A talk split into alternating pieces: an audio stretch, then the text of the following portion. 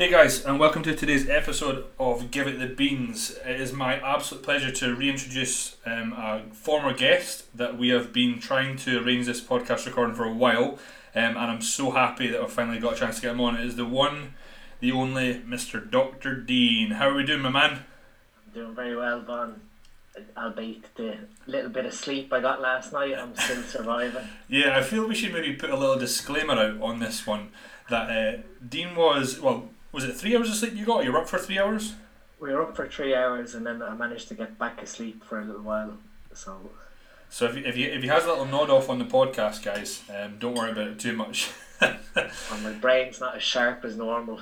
I'm, So- I'm sitting here caffeinating up my brain to, so to deal with the podcast. I think that anyone um, who has been listening to the podcast a while will remember the episode that you did, and it's still one of the most highly like listened to episodes of, of all the ones I've done. Um, it's one of my one of my favourites. Um, it, it kind of re goes over. It, anyone who's listening, I love speaking to Dean because I get so much knowledge bombs, but it makes me think about oh shit, yeah, I've forgotten about that. And I think it's just so important as a coach, athlete, whatever you want to call it, to just constantly re go over education that once perhaps has been lost. But for someone listening who goes, "Who's this Dr. Dean guy?"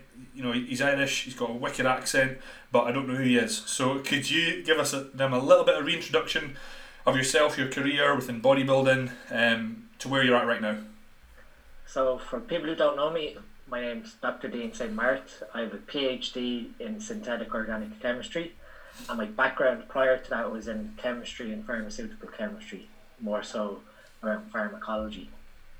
Um, I am a competitive bodybuilder, as you said. I've been competing since I was 22, so almost 10 years now, and I've represented Ireland on the international stage and I guess the other side that people might know me is I was formerly an educator for Train JP, and I'm also the formulator for Supplement Needs.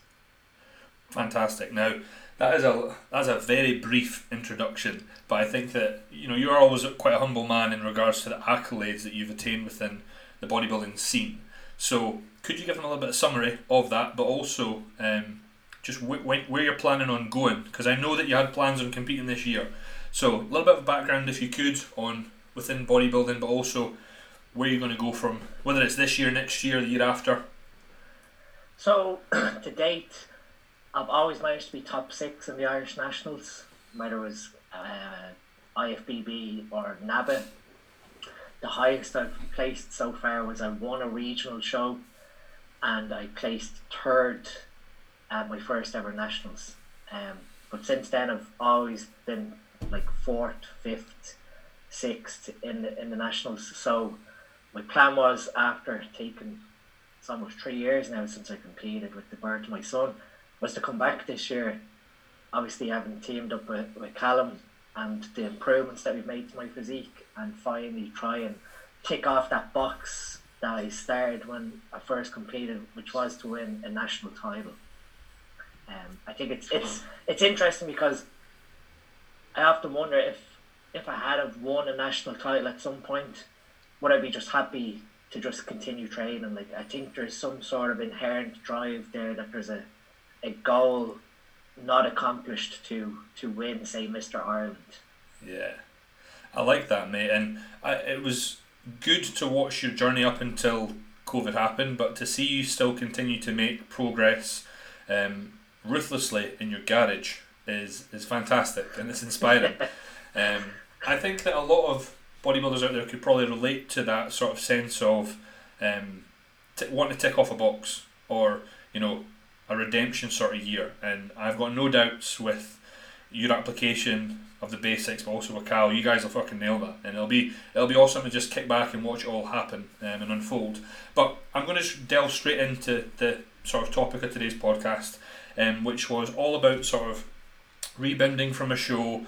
Um, we're going to talk a little bit about fluid balance and whatnot across the year, um, because I feel it's an area um, that I suppose in the in the natural game or well in any game people say we have this this window of opportunity to add tissue.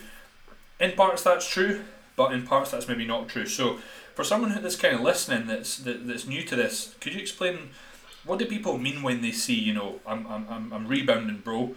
Um, and just give them a, like a, a layman sort of explanation of it would be fantastic before we go in, in, into detail.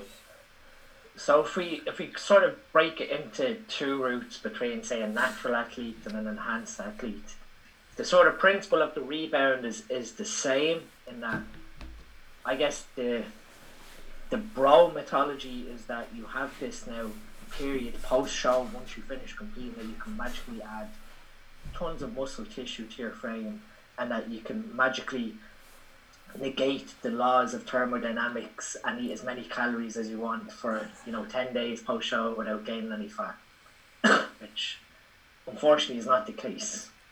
And in most cases when you see a natural athlete and more so if they've only competed once or twice you'll often see feedback if you're coaching someone like that that oh look at how much fluid I'm holding. And it actually takes being very you know subjective and saying actually no that is not fluid that you're holding you've actually gained quite a lot of fat um, we, we tend to see you know you have a hyper palatable response post show where you're binging on quite a lot of high fat foods that to be honest if someone was to binge post show, you'd probably be better off binging on carbohydrates because of again, you know, there's less likelihood. I'm not going to say, you know, based on hormone balance and obviously um, energy balance, but it takes quite a high amount of carbohydrates for you to then spill over and start processing into triglycerides versus direct fat storage from fats themselves. so post show you see people indulging in all these sort of foods, pizza, ice cream, everything that they've been restricted, cakes, uh, really high fatty foods. Whereas you know if they had a, gone out and binged on rice, high amounts of rice, high amounts of like plain carbohydrate, you'd see some water retention, which we'll get into. But in terms of fat gain, once the water dissipates, it's very rare that you see a, a high amount of fat gain. Um, so in, in reality, post show, you need to be sort of as diligent in the rebound management of energy balance versus when you were prepping. But it also brings with it then the psychological factor that you don't want to fall into the trap that previously was rebounding slowly or you know reverse dieting. Yeah. Where you slowly bump like 10, car- 10 grams of carbohydrate per week over a period of six weeks. Oof. I, I, I could do that. You know, it's just too slow. Yeah. You've been in this sort of deficit region for 12 to 16 weeks. Ideally, what you want to do is accept that you can't maintain that body fat condition that you had pre contest, but also need to understand that you've now transitioned from a pre contest to you know an improvement phase or a cruise phase to manage health post show after, say, with a, an enhanced athlete. And it's probably more so beneficial that you bring that person's calories straight back to maintenance or say 5 to 10% above maintenance. What you're sort of doing there is removing that psychological barrier that sort of food focus of feeling restricted post contest yeah. where say their carbohydrates may have been 170 pre contest by bringing their, ma- their calories back to maintenance or even 5 to 10% beyond the carbohydrates all of a sudden fall in the four to four fifty range, say, yeah. and that's a lot of foods. Yeah. Someone psychologically than what you were on pre pre contest. So you sort of remove that restriction that okay, I'm only eating you know. 80 grams of oats pre workout, and that's my carbs for the day, or I'm yeah. having some carbs post workout. You know, spacing out, say, five meals of maybe, you know, 80 grams of carbs, which is a lot of food and it removes that sort of food focus that I feel restricted. I need to have, you know, chocolate or pizza or whatever else. And again, it fuels performance then because obviously you want to ensure safely that you're moving into this improvement phase now, where the focus is on regaining back strength that was lost during the pre contest phase. And then obviously that strength increase will potentially then lead to hypertrophy and obviously muscle gain provided we're fueling the athlete correctly. I, I remember listening to a podcast. I think you did this with Callum. I think it was it was last year. Uh, I was walking in the gym listening to it, and you were speaking about obviously um, when we put this food in, re, like post show or post photo shoot, whatever it is, we feel amazing, and we go back to training. And what's the one thing that we want to do when we train is we just we feel so much better, so we just go all in. Yep. So what what I would say is that do you think that that has the like now the, the best advice would be to not to do that and to maybe just give the body some time to accumulate fat but I would say 80% of bodybuilders probably just go fucking all in now that extra sort of food that they put in the CPBs and they think oh, all this all this weight I've gained is because I'm putting on muscle mass could you maybe perhaps see tell them the flaw in that and, and what in fact actually what that total weight that they've gained. Let's say, for example, it's quite easy. We could see someone be six, seven, eight kilos up within a couple of weeks, um, whether it's assisted or non-assisted. But if, if we had those two scenarios, would there be any muscle gain, little muscle gain, or none at all? I'd be willing to put it down to a small amount of muscle gain. Um, most people fail to recognize also that you're the fluid around your connective tissues is going to be quite limited during a pre-contest phase. So obviously, when we start eating an excessive amount of calories post-show, or during this rebound phase, we're replenishing some of that connective tissue fluid, um, which again helps to lubricate our joints, which makes our body feel so much better post-show. But, you know, just because the joint itself may be lubricated and be able to handle slightly more force, it doesn't necessarily necessarily mean that there's the underlying tendon strength there to support that sudden increase in strength. And you know that can potentially lead to uh, a tendon rupture or, or an injury quite easily as it would during a pre-contest phase.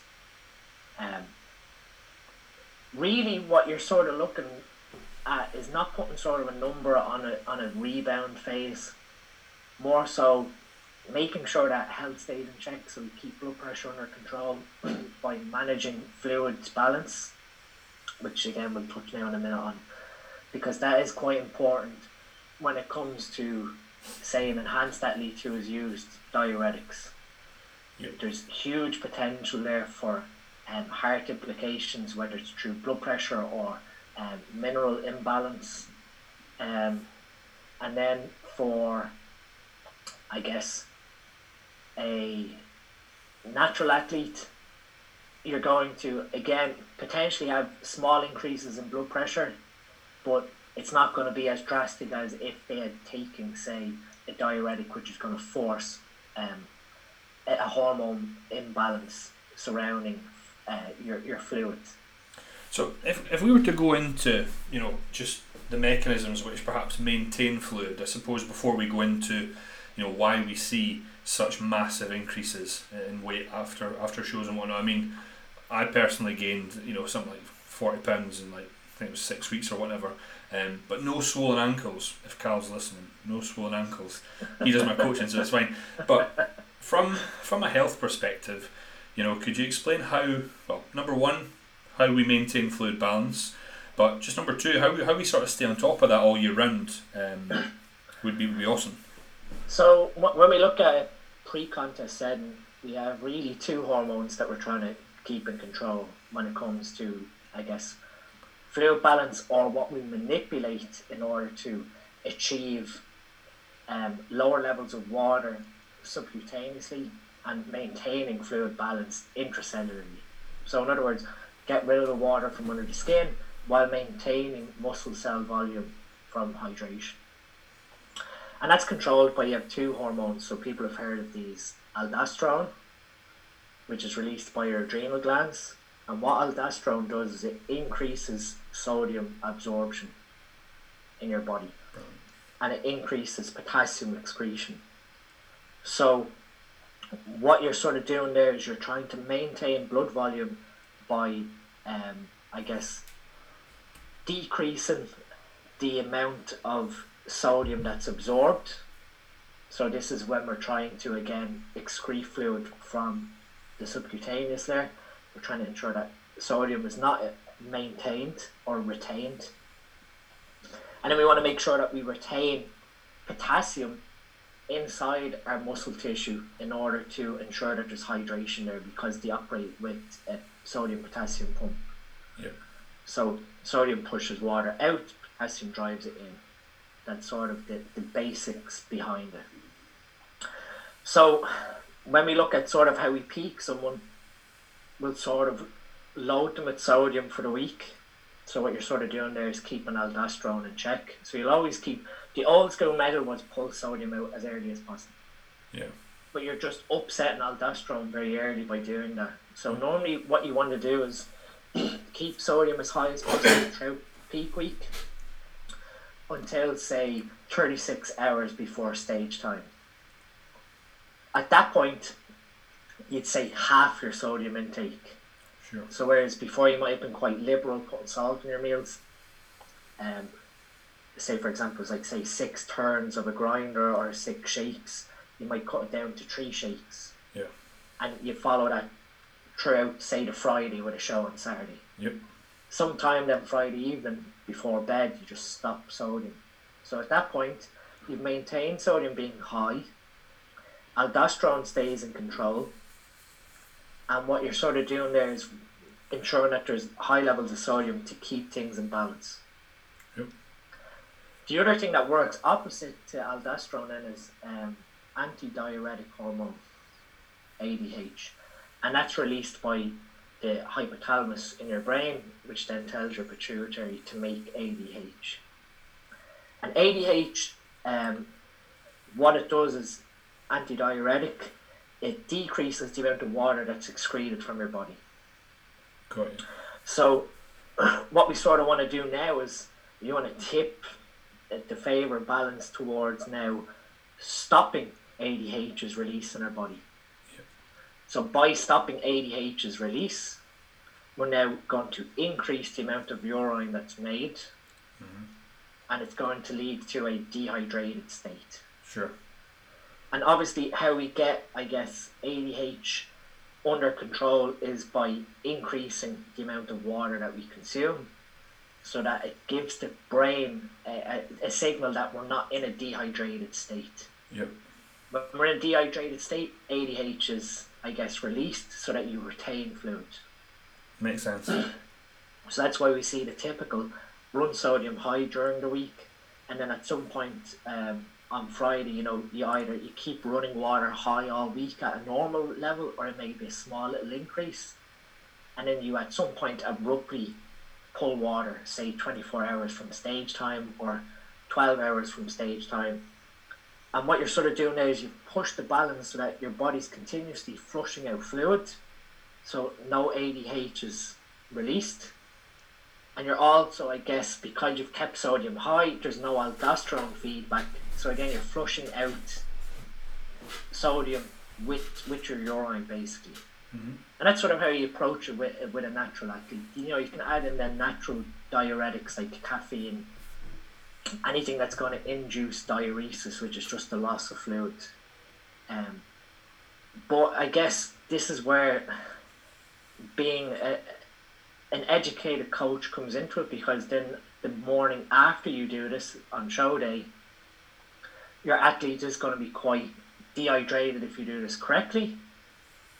But you may have lost some intracellular volume because of the potassium and sodium loss. Yep. So this is where people fall into, I guess, the trap of being either flat from a glycogen perspective, but more so people are generally flat from a dehydration perspective. There's not enough sodium present within the blood to maintain blood volume, and there's not enough potassium within the muscle tissue itself to maintain hydration. So you end up with this sort of flat looking physique where people start blaming, oh, I didn't eat enough carbohydrates. Yeah. Whereas if they had of that morning of the show actually consumed a small bit of fluid with a small bit of potassium and sodium, their physique probably would have looked so much different to than if they had piled more carbohydrates in that morning. It's Yeah. it's often an oversight that people fail to look at, I guess, how much fluid comes out during the night, and then obviously how much fluid you need to push back in in order to maintain that sort of fullness. That I think everything you said there that that broke everything down from okay this is that this is what that is this is what it does this is what it is and and I love how logical and educated it all was. So for anyone listening that maybe doesn't know what ADH is, aldosterone is, I would sure bet from that explanation they know it now, which is awesome. So let's say we've got that athlete, that competitor to the stage, they've competed, um, after which we tend to know, you know, massive could be potentially massive binging on hyperpalatable, hyperpalatable foods, cakes, crisps, etc., etc., and then could perhaps we see well we, we tend to see um, a big increase in weight now if we talked about exactly what you just said and we've maybe perhaps manipulated sodium potassium is there any sort of dangers that come with that? Um, or perhaps because i think what a lot of bodybuilders do they, they just switch off. They've competed they're so high they're like fucking yes i'm going to go out and get kebabs and pizza and stuff. And i guess they don't think about that unless their coach does. But could you maybe shed a little bit of light to what are some of the potential dangers that kind of go there? So I guess depending on what you've sort of done with your electrolyte imbalance, um, there are potentials for arrhythmias in the heart. Um, we've seen that with more so like professional bodybuilders that would push push the boundaries of completely depleting um, minerals from the body and then obviously making a bad judgment on when they're I guess reloading to restore glycogen. In, in natural athletes, it's it's quite rare that you're going to see something like this because of it's very difficult, I guess, to force your body in one direction unless they, they completely don't drink for like three or four days. Right. Um, with enhanced athletes, there's a big danger, and unfortunately, uh, over the last few years, I've seen amateur athletes who have had heart attacks after competing. Jeez. Um, and that's more so driven by diuretic use. So that, that is the big danger when it comes to diuretics and not actually understanding how diuretics work. Um, generally, a diuretic should be viewed as sort of, I guess, an insurance policy that you are excreting fluid throughout the night. It's not that you start popping diuretics from three days out to make sure that you're flushing fluid, because your kidneys will naturally excrete fluid based on the discussion on aldosterone and ADH. Once you keep those in control, your body will be excreting fluid. Yeah. Um, the, the whole purpose of a diuretic, say the night before, even the morning of the show, is just to edge the kidneys to keep, um, I guess, flushing fluid out of the body to ensure that if there is any fluid remaining subcutaneously, that it is being removed by the kidneys. Um, and I guess that's sort of like years ago they would have used loop diuretics like Lasix. Okay. We, we, we rarely see that practice now with, with like the approach of science through bodybuilding and obviously I guess people like myself talking on the stupidity of using something like it. a, loop diuretic basically how it works is it, it completely inhibits sodium, potassium, and chloride reabsorption in your kidneys. So you basically just flush all those minerals out along with fluids. Right. Now, if you can imagine you taking Lasix for two days before a show, and even more so, professional practices used to use IV Lasix the night before a show. Jesus when it comes to the morning of the show, you've sort of got a blank slate. So, if you mess up and you start to load and say something that's potassium rich, like potatoes, you're you're heading for a serious case of arrhythmia based on the electric potential of your cardiac tissue. Wow. Um, not to mention, you know, it could go the other way, and you could have severe cramps from complete um, depletion of those minerals. Um, so we tend to not use Lasix, and if you have a coach and he says to you to use Lasix, just completely drop your coach. what what what sort of has come to light in the last while is sort of like not safe for diuretics, but what uh, would be known as the potassium sparing diuretics, um, or combination diuretics, where you have a, a thiazide diuretic mixed with a potassium sparing one. So in that case, most people probably heard of Dyazide, which is um, a thiazide mixed with triamterene, which is a potassium sparing diuretic. And what you sort of have there is you have your thiazides, which is inhibiting sodium and chloride transport in your kidneys so that they're excreted. But the triamterene is obviously saving some potassium from being excreted while forcing sodium out of the body. So it's sort of like uh, an aldosterone antagonist. Okay. So it's going against the actions of aldosterone, which would be to retain sodium. By, I guess, preventing potassium from being excreted, there's less likelihood that you're going to end up with a dehydrated physique internally in terms of your muscle tissue losing intracellular hydration. Um, when it comes to then post contest, because you've upset this balance from homeostasis chemically,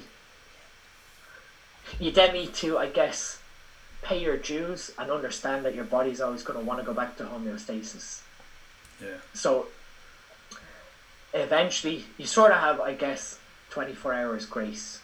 If you, if you play everything right, you have about 24 hours where your physique will be dry before it starts to rebound. At that point, no matter what you do, your body's going to release aldosterone, so you're going to retain sodium.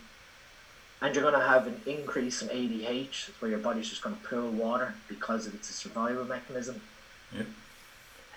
Throw in on top of that excessive carbohydrate binging, where you have approximately four grams of water per gram of carbohydrate. Wow.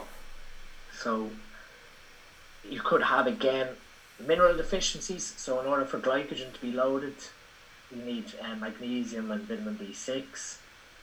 But people fail to realize so the week pre-contest, if you carb someone up correctly, in terms of their glycogen storage, unless they have a very anxious persona or they burn a lot of nervous energy, it's highly unlikely that you're going to deplete a lot of glycogen that you store if you do an early carb during Yeah. peak week.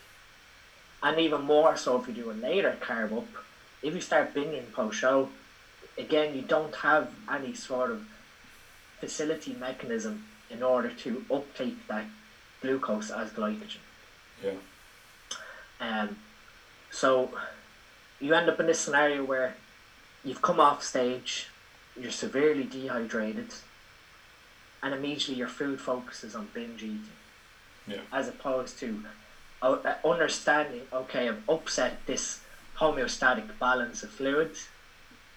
I'd actually be more intelligent now to actually start hydrating my body Okay. restoring electrolyte balance and you know being mindful of this having say one i wouldn't say cheat meal but one luxurious meal Yeah. and wait for this homeostatic balance to ride over so i'm speaking from experience here and if people want to look at the data on my instagram profile from when i done the nationals in 2016 and then i had the I did WFF NABA World Championships. I think it was three weeks later. So obviously I I dehydrated myself. We used half a diuretic before bedtime. When I come off stage, because I knew I had that show in three weeks' time, I didn't have sort of food focus on going out and binging or whatever Sure. my immediate focus after I got off stage was hydrate, hydrate, hydrate, hydrate, to the point where I think I had about four litres of fluid from I think I come off stage at 3 pm to when I went to bed at 11. Damn. Now, my diet at the time was very low in carbohydrates, so the meals sort of when I come off stage were, you know, chicken and vegetables, um, you know, salt, ketchup, condiments added to it. So that was Sunday. Monday, by Monday, 8 o'clock, I was up 15 pounds. Wow. By Tuesday afternoon, I was up, I think, 19. Shit. And then Tuesday evening, it was like someone turned on a tap. Right. And all throughout Tuesday night, just constantly going to the bathroom. Wednesday woke up pre Saturday weight. Oh wow. So, and that was again no carbohydrates, no you know no excessive like so you can't fool your body out of this Yeah. mechanism. I This can- homeostatic mechanism. I can only imagine how much more that would have been if the example was you went out and had some some you know as you call them luxurious meals. I think you could easily have seen another sort of 15, 20 pounds of fluid there. Yeah, and I mean like so, you know you're, and that was me putting a big focus on hydration post show. Yeah. Where you know as soon as I come off stage, I had a liter of water with some electrolytes, and kept drinking. You know every every hour or so, to the point like, on the Monday, I had planned on having a meal with Morgan, my wife, Right. and I couldn't go out Monday night because my stomach was just so swollen with fluid. Okay. And you can you can sort of feel the fluid that you're drinking just sloshing around in your stomach. Yeah. And it was literally just being patient until, like I said, Tuesday evening. That was sort of when you know you, you reach this homeostatic balance of aldosterone and ADH, and your body goes, "Well, hang on, we don't need to actually hold on to all this fluid," and Yeah. it starts excreting it out. Yeah. And That- that's sort of again, it's sort of a double-edged sword because someone gets into that scenario post-show. What's the first thing that they do? Post show. Yeah, so if you run into that scenario where you've you've now, like me, woken up on Monday and I'm up fifteen pounds of fluid. Oh, probably would do want to do cardio and this and next Oh, thing. I'll tell you an even more stupid decision. They take another diuretic, thinking that they're going to flush the fluid out of their body with the diuretic, Oh no. and now and now you you know you prolong this homeostatic balance because now you've trucked in a diuretic that's again going against this hormone balance. Yeah. And you'll see that you'll see competitors thinking, oh, you know, they wake up Monday after a Sunday show and they're completely swollen with fluid. I'm just going to take half a Dyazide and it's going to flush the fluid out. And it's actually, you know, no, you just need to be sensible and actually understanding your body's doing something that it's designed to do. Yeah. That you know, you just have to be patient and let it clear off. Yeah, that, that that's nuts. I mean, I guess what that would do for yourself, you knew the process, so it was easy to understand. Right, this this will happen. This and I've got another show in three weeks. I'll be fine. But if there was someone that was sort of like blind leading the blind and just just took everything their coach said and wasn't educated on, and they went and done that, you can only imagine how compounding on top of that stress, and then X, Y, and Z could that that would just be a like a recipe for disaster. Am, I- am I right? Yeah, and I mean even psychologically, and I'm, I'm not taking any digs, but an old practice was given like bikini athletes loop diuretics. Damn. And if you can imagine then, okay, we have this, I guess, tedious psychological balance with a female post show. And now all of a sudden their body's retaining, say, 10 to 12 pounds of fluid because of the diuretic. Yeah. And then panicking the next day and then going, what's going on here? And then obviously just chucking everything out the window and just continuing to binge. Yeah. Whereas, you know, if you have a coach that understands fluid balance, can actually, I guess, educate the client before the show and go, right, this is what's going to happen. Yeah. You're going to enjoy, you know, your food the night of the show. We're going to put an emphasis on fluid intake when you come off stage. The next day, you're going to obviously, we're going to pull carbohydrates right down, keep fluid and mineral intake high. You're going to get a little uncomfortable as your body tries to balance out. But obviously, trust the plan, and by Wednesday, you'll be back to pre contest stage condition as well as stage uh, fluid balance. Yeah. Absolutely. Now, I think that when, when we think talk about sort of minerals and sodium, potassium, you know, I'll admit, as a young younger bodybuilder, I didn't have a fucking clue their importance. You know, and, and I'd see guys using low salt and doing this, that, and next thing, and, and I'd be like, what's the fucking point in that? I think what you've said up to now in the podcast reiterates the importance of them. But one thing I wanted to, to sort of touch on was let's say someone's got through that period, they've got through that phase, and they're they're now well into an off season. And we'll know that as potentially male male assisted bodybuilders, calories will get fairly high. And when they get high, what's the first thing that we do? We get very, very lazy with our veg intake, with our fruit intake, pretty much everything. And from what you said, I could I could see how it would maybe be devastating for the likes of like potassium intake, because that's where it's usually going to come from. And with that, perhaps might come an elevation in blood pressure. Now, am I, am I on the right lines here? Yeah, yeah, yeah, you, you definitely are because so you, you're probably gonna in most cases you're gonna have higher sodium intake. Sure. Most definitely. But as an artifact of high sodium intake, you actually have high potassium excretion. So that's why the RDA for potassium is way higher than sodium. Not only from the perspective that, you know, the, the sodium potassium pump operates on like three sodiums to two potassiums. You're as an artifact of how aldosterone works, aldosterone saves sodium, but it doesn't save potassium when you just excrete it out. Okay. So and that, that is important then for obviously maintaining fluid balance. Um, I guess blood volume would be the, the more important way of speaking about it, which would affect your blood pressure. I think that, you know, again, from my younger days, I didn't track my blood pressure. I was just, I was just mindlessly, you know, fall blind leading the blind type thing. But I think when, as the years have went on, with people like yourself, educators out there, just really the importance of of why we should be doing it. Um, it, it's so it's so valuable, and I wish that back in the day, when I say back in the day, I mean like 2016, 2015, that I there was educators like yourself that, that spoke about it so so openly and so frequently because uh, I would do so many things different then than I do now, um, and, and a lot of clients that I'll work with, like assisted guys, I'll say right, how much how much salt are you putting on your meals, or how much you know, you look at their diet and it's devoid of any sort of green veg or fruit, and you just and you kind of go, what what the, what the fuck are you doing? but Yeah. I, I guess I didn't see the importance of of how it would help maintain blood pressure. And actually, I used an example. I think I did say this on our last podcast. Um, I tagged you, and it was a client of mine last year. Um, they used one of your uh, the products you formulated, and their blood pressure dropped by like ten. The systolic had dropped by like from one thirty into the low one twenties, which was which was huge.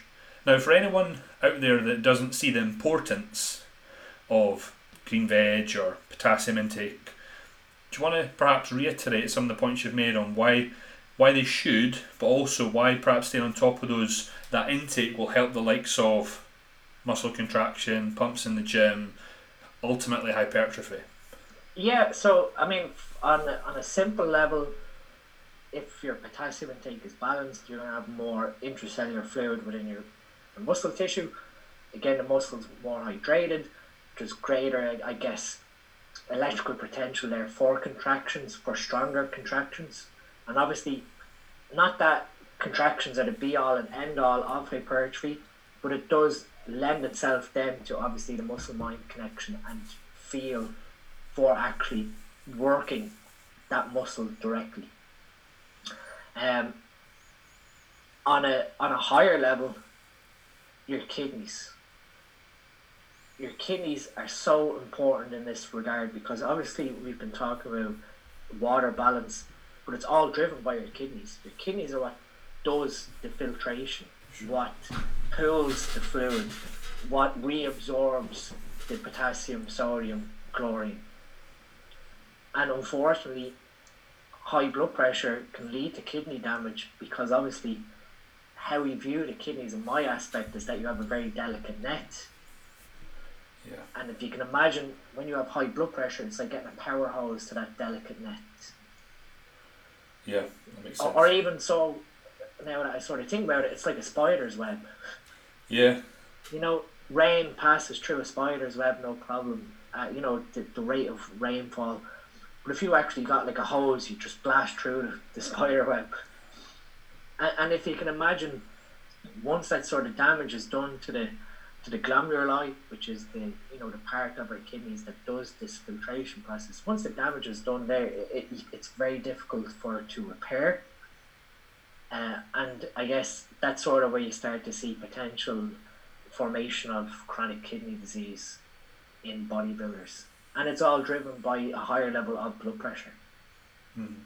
Um, Now, is this something that is perhaps well, when I say I was going to say something that's changed over the years, but I'm referring to how long I've been properly bodybuilding for, which in reality, in, in the longevity scheme things, isn't that long. But back, if we were to think, say, back to 10 years ago, was there such an emphasis on this, or was it just take this, that, and the next thing, and then if you feel alright, then you're all good? And if, if that was the case, you know, it has changed drastically now, but what, what was it like, say, 10 years ago? I'm, I'm not really sure what, what happened 10 years ago, to be honest. Um, I guess we have we'd have to listen to I guess anecdotal reports of guys from the nineties like Dorian and Ronnie, who who obviously seem to have had uh, medical guidance throughout their careers, but that's a professional athlete. Yeah. In terms of the amateur scene, I'd be willing to take a guess that up until say the uh, popularity of bodybuilding forms within the late 2000s. I'd say until that point it was more so, um, I guess, anecdotal knowledge passed within gyms yeah. or passed within, I guess, a, a bodybuilding community verbally as opposed to having open access information as you have now. Um, yeah, it's, it's, it's very difficult, but I, I'd be willing to, to take a guess that if you were to quiz, I guess, bodybuilders who are probably in their 50s at this point who would have competed 20 years ago probably did have very little education in terms of health management because it probably wasn't mainstream media. You didn't have um, the likes of Muscular Development as a magazine, although I guess publications like that are going out of out of business themselves. But you would have had the likes of Flex or you know Muscle & Fitness that was all about the aesthetic side and the training side, but no one really was speaking about, you know, well, these guys are enhanced athletes and this is what they're sort of doing to protect their health. Yeah, and I guess that's maybe where it's changed is that, uh, like, bodybuilders have become a lot more open about saying, well, I use this, I use that, and it's maybe perhaps then allowed educators to say, well, actually, this is what you should sort of be taken care of. Um, now, that almost brings me to the second last question, which was if we've we've talked about fluid balance, we've talked about gaining weight, and we've talked about sort of if we were to look at the sort of peak of an off seasons at the point where someone's calories are at their absolute highest. We spoke about maintaining sort of fluid balance. Is there anything else that we sh- should perhaps be aware of? Anything that you maybe see guys like or or girls do that were perhaps something that they're missing? And if so, what, what would you sort of recommend that they, they stay on top of? Um, when it comes to fluid balance, uh, if, if it's an enhanced athlete, they need to understand that steroids, anabolic steroids, don't just necessarily act on androgen receptors. So that's a like, like, like it's a general misconception that you know take anabolic steroids they just act on androgen receptors. The androgen receptors themselves are a member of the steroid hormone receptors. So within that, you're going to have, um, I guess, the mineralocorticoids are going to be one of them. And uh, as we've seen, aldosterone is a mineralocorticoid. So have potential there for an anabolic steroid to act on a mineralocorticoid receptor itself, and I guess influence how fluid is balanced by, I guess, retaining sodium in the body. Yep. Um, how would you control that? It's basically down to sort of, you know, how much, I guess, the dosage of the androgens that you're taking. Um, and how do you control that? It's just by reducing the dose, obviously.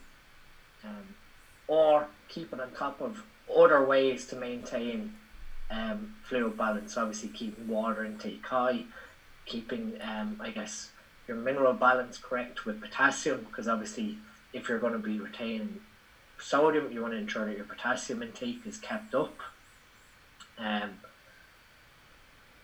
estrogen balance so estradiol itself is going to affect mineralocorticoid and obviously fluid balance within the body. So again making sure that we keep an eye on estradiol monitoring blood pressure. Um, I guess it always comes back to like the key fundamental here with bodybuilders in the height of off season surrounding fluid balances, either you have big puffy ankles with a big sock indent that's sort of telling you you know fluid is pooling at your legs during the day based on gravity, or you know you start to see symptoms of high estrogen, um, bloated face, um, excessive fat gain, or like even the simplest thing about like we spoke about, blood pressure. Just keep an eye on your blood pressure two to three times a week, and obviously ensuring that you're keeping keeping it within normal range. You know, don't let it go any higher than one thirty over ninety, basically. Um, and and I think at that point, you know, after that, ensuring that you have adequate intake of magnesium and vitamin B six, like I said, to ensure that you are storing glycogen efficiently. Um, and that's of really it from, from off the top of my head. It's it's funny that you should mention about the, the swollen ankles and the indent of the sock because it was only was it two or three weeks ago. I think three weeks ago now. I, I reached my the, my peak in, in my body weight. I think it, it got up to one two one two eight, and uh, just all of a sudden I was I, I, I at my desk for about six eight hours a day. I looked down when I took my socks off, and I was like, "Holy fucking shit!" shit, right? Just massively swollen. But what had I done? Gotten lazy with green veg, stopped putting low salt on my my meat meals, um, and just like literally maybe, maybe I'd done that for maybe two weeks. I think I was lazy for it and saw that, and when I saw that, I was like, "This is fucking shit." And of course, I was lazy because I wasn't checking my blood pressure. The minute I checked it, I'm like, "We need to sort this," because I think it was like one three four, one three five. I was like, "Nah," and then within like literally seven to ten days of reintroducing potassium again through green veg, low salt. Although I think it was just because my appetite just I was hate I hate food, right? That's what I tend to say. I was hating food at the time. The last thing you want to do is if you've got a big bowl of chicken and potatoes, is add spinach or your green beans or whatnot. Yeah. But I instantly saw like an improvement within seven days, and I can now sure as hell say no swollen ankles. But it just reminded me of the podcast you done with Callum last year, where um, albeit I don't think my ankles were anywhere near as bad because he was in a post show, but it reminded me of that, and I just thought, what am I doing? because I'll preach to clients to stay on top of this, that, and the next thing. Um, but I just wanted to give that example because you know I'm a coach, and I just wanted to say even we can get lazy with it sometimes, but knowing from the likes of yourself sharing the valuable golden nuggets that you've given throughout the episode, um, I hope that the listeners can sort of not I'm not going to say sort an issue out like that by themselves because I think that if you don't know, you should definitely contact yourself as a coach. Yeah, yeah, yeah. Like um, the other thing that people fail to see there as well is nocturia, which is frequent urination throughout the night. Yep. That's going to be driven by an electrolyte imbalance. Okay. So if someone's saying that, oh, I'm you know pissing every two hours during the night, if you think about it, fluid's going to naturally pool at your ankles throughout the day when you're walking, as opposed to, you know, as an artifact of gravity, the fluid going down to your legs, coming back to your heart, it, it's going to be under greater pressure to come back to the heart. When you lie down at night, night your blood pressure drops, and that fluid can now start to get pushed by obviously the lymph back to the heart, back for you know um, processing at the kidneys. If you don't have, you know, adequate mineral balance, that fluid that's sort of pooled during the day isn't going to be retained by your body and it's going to head straight for your kidneys to get filtered and processed into urine. Um, you'd be fairly sure that a lot of people could rectify frequent urination throughout the night by actually paying attention to fluid balance. I never thought of that before, ever. I used to always just, well, still say I've, I've had a weak bladder my whole life, but um, whenever I whenever I get through a night where I haven't gone to the toilet, I'm like, holy fucking shit. I always wake up bursting for a piss, mind you, but um, that's definitely something that not even I thought of. So it puts even more emphasis on the fact that staying on top of your electrolyte balance, which, again, openly and admittedly, something a few years ago I didn't really pay much attention to at all um, because I was just so. Um, I think there'll be many guys out there that are in that point where you're just like, yeah, I'm fucking taking gear, I'm going to get huge, yeah. Whereas now there's such a huge emphasis on health that you know yourself are putting on.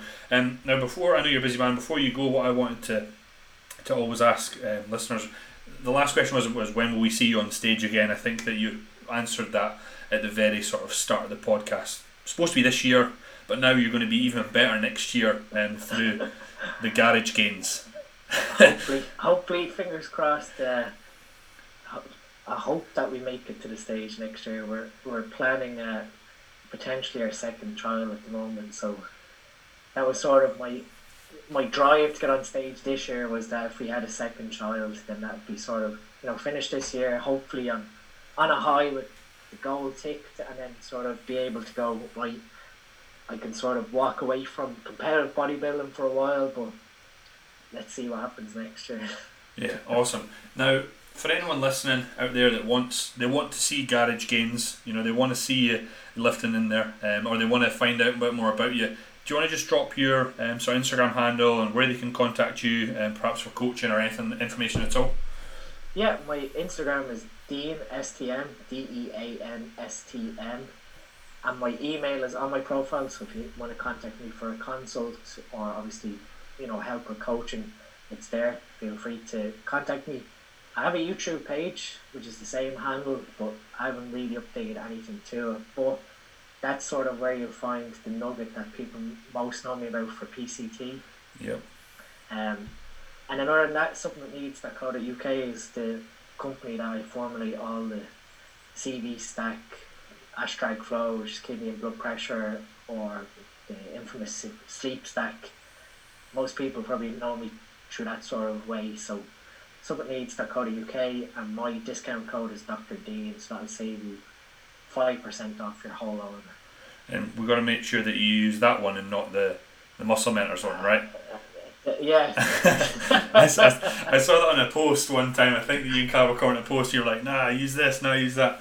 Um, but no, dude, listen, a massive thank you for myself. Um, as always, you know, I'm so grateful for you taking the time to share your information, only freely with the world all over your platforms, but on this podcast as well. And I think that it'll be a huge, huge, huge value to the listeners um, out there. So, massive thanks from me, my man. Um, I hope that today, you know, wherever you are listening, uh, please give Dean a follow um, and make sure that you're watching him, uh, giving it the beans in the garage.